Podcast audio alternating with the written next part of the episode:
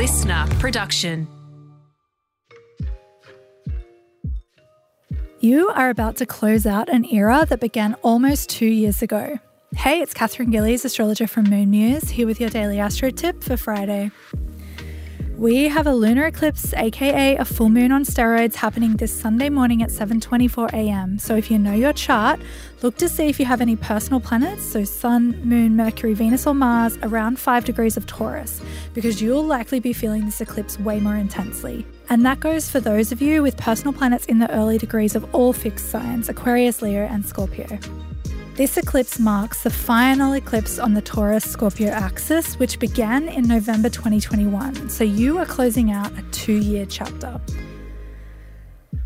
Take a moment this weekend to sit with how you've changed in that time, what you've accomplished, and how your life has majorly upgraded.